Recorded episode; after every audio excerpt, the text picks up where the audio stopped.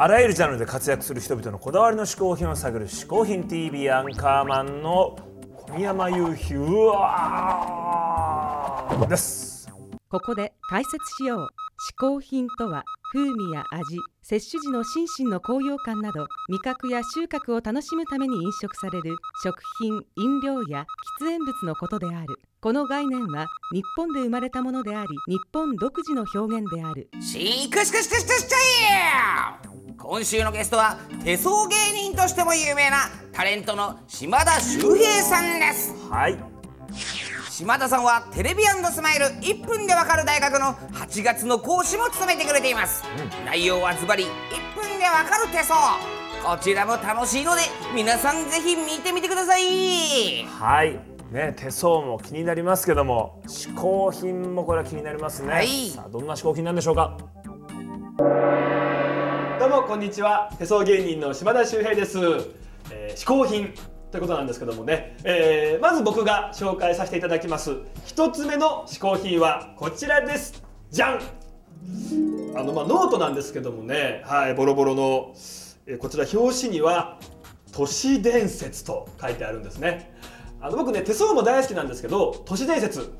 それ本当？みたいな。嘘か本当かわからないけどなんか楽しいみたいな。そんな話大好きなんですよ。でも昔からもう書き溜めてましてもうぎっしり。ねこういうノートがねうちにもうわんさかあります。でもそのうちのね1冊なんですけどじゃあこれ一体ねどんな話か。絶対皆さん聞いたらね興味持ちますから。まあじゃあいくつか紹介しますわ。例えばね、えーまあ、この世の中ってね不思議なことって本当多いじゃないですか。なんでそうなんの？みたいな。例えば数字ね、えー、大正7年7月7日生まれ。こう37ね。非常にこう縁起がいい誕生日ですけどもこの日に生まれた人ってね平成7年7月7日にちょうど77歳になるんですね。なんで？みたいな。こんな偶然おかしいじゃないですか。同じようにね昭和33年3月3日生まれの人って平成3年3月3日に33歳なんですよ。ね、なんかねこういう偶然って結構あってあの本当にね不思議だなと思うことあるんですね。あの皆さんあのこの会社知ってます？これ。ライブドア。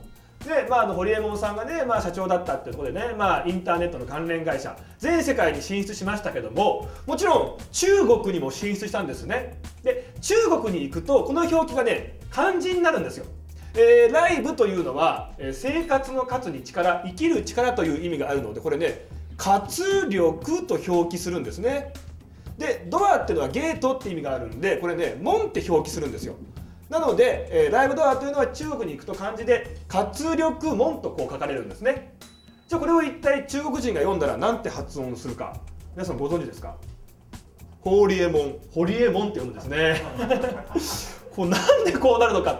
あのちなみにねこのライブドアという名前は堀江門さんが、えー買収した会社の名前なので、えー堀江さんがつけた名前じゃないんですね。まさに偶然としか言いようがないんですね。フィギュアスケートでね織田信成さんって言いましたよね、まあ、今もこう活躍されてますけどもね。あの方すごいですね。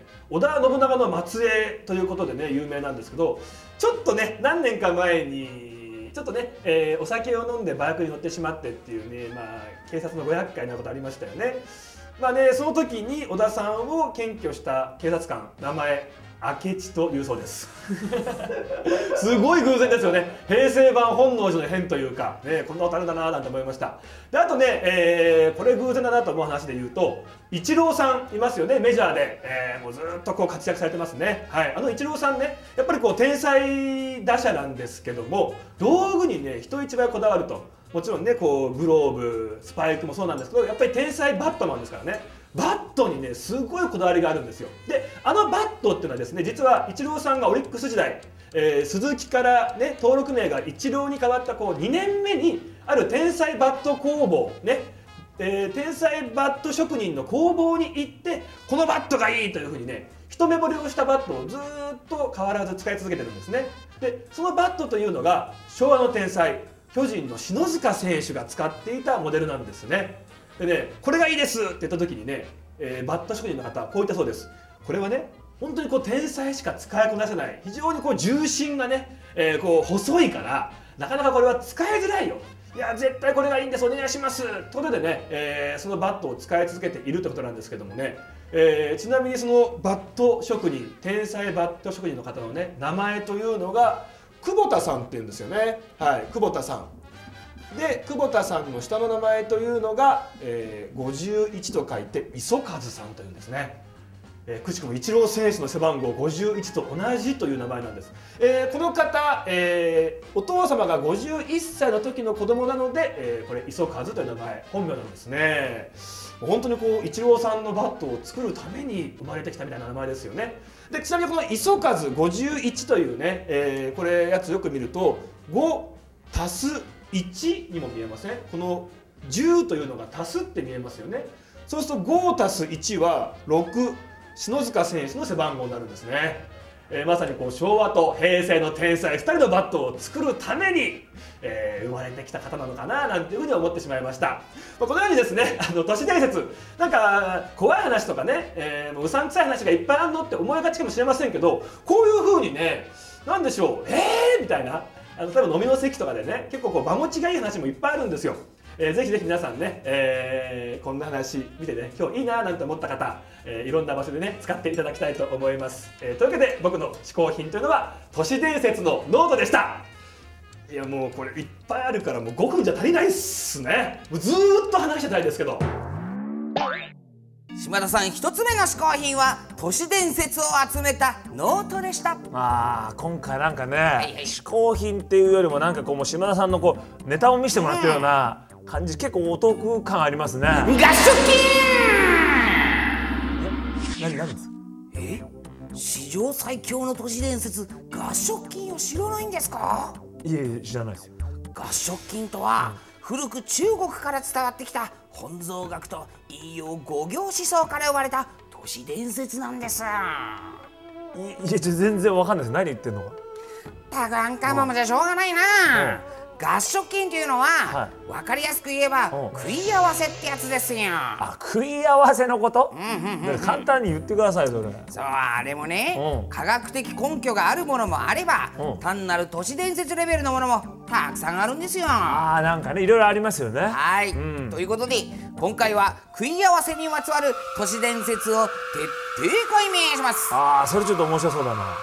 例えば、ううなぎと食い合わせの悪いものって知ってます？合ああでそれは有名でしょほら。うなぎとなんで梅。食それ何何いきなり。金その通り、うん。その2つはまさに合食金です。あそうでしょ？でもなんで合食金なのか知ってますか？うん、いやわかんないな。食い合わせってなんか消化に悪いとかなんかあるんじゃないの？そう思うでしょ、うなぎの油と梅の酸味が消化に悪いと思われがちですが、はいこれ実は単なる都市伝説で、うん実際には梅の酸味がうなぎの消化を助けて味の組み合わせも決して悪くないんですよ。えそうなの？うん、でもこの組み合わせが古くから合食券にされているのは平賀源内への陰謀説というのもあるんです。なんか都市伝説っぽくなってたね。うんうん。夏に売り上げが伸びないうなぎ屋のためにうん。平賀源内が土曜後ろ日にうなぎを食べるといいんだと風習化したというのは有名な話であそれすよねは聞いたことある。有名ですよ。うん。しかしそうやって庶民がうなぎにお金を使いすぎないようにと何者かがうなぎと梅は食い合わせが悪いぞと流行らせたっていう陰謀説があるんですよ。えねうなぎ屋が繁盛しすぎないために、うん。そう陰謀で誰かがやったっていうこと？そう。その証拠にうもともと牛の日にはうなぎだけじゃなくて「う」のつくものを食べると夏負けしないぞっていう風習があったんです。あ梅のう？合唱そうです違う違う。あのいちいち叫ぶのやめてもらっていいいやですか？いやいや昔は牛の日には梅も体にいいとされて食べられてたんです。あそこでうなぎと梅を合食金にすればお牛の日のうなぎの売り上げが下がると。あはあなるほど。まあ信じる信じないはアンカーマン次第ですけどね。これはでも確かにちょっと都市伝説っぽいうなぎが流行ってお金みんな使いすぎないように、梅とうなぎ食やさ悪いよっていう情報を流してうんたんじゃないかという。合食金すいません。予定外のところでいきなり叫ぶの特にびっくりするからやめてもらっていいですか?いやいやそれではもう一つうびっくりするような合唱金をお教えしましょあまだある？うん。うサラダプリーズ!サラダ。おう。ガシャキン!さあさあさあさあさあさあそちらのサラダ。そあいつ何なんだよ。あれもう予定外のとこでの叫びですよ。マイクもついてない何の大きな声出してすかはいまあまあまあサラダに集中しましょう。はいでこれははい。まずはドレッシングをかけずにうん。一口食べてみてください。これはまあいわゆるサラダですよね本当に、うん。これ食べるんですか？はい。なんだこのきゅうりとか、うん。うん、まあまあ普通にきゅうりでトマトとか。トマト、ん。えガス食器それガス食器それガ何ですかサラダ。ガス食器なんですよそれが。これこれが食品なの、次にうドレッシングをかけて食べてみてください。ん、ドレッシングね。はい。トマトとキュウリにドレッシングかけて。かけます。はい。はい、だはい、食べてみて。これで食べていいですか、ん。これトマトとじゃこれを食べると、ノーガス食うん何なの？器赤マンうんそのサラダに入ってるトマトとキュウリなんですが、はい。実はこれガス食菌なんですよ。えトマトときゅうり合食品なの、うなんでよくサラダで普通出るでしょこれ。んいやいやいやキュウリに含まれるアスコルビナーゼには、トマトのビタミン C を壊す作用があるんですよ。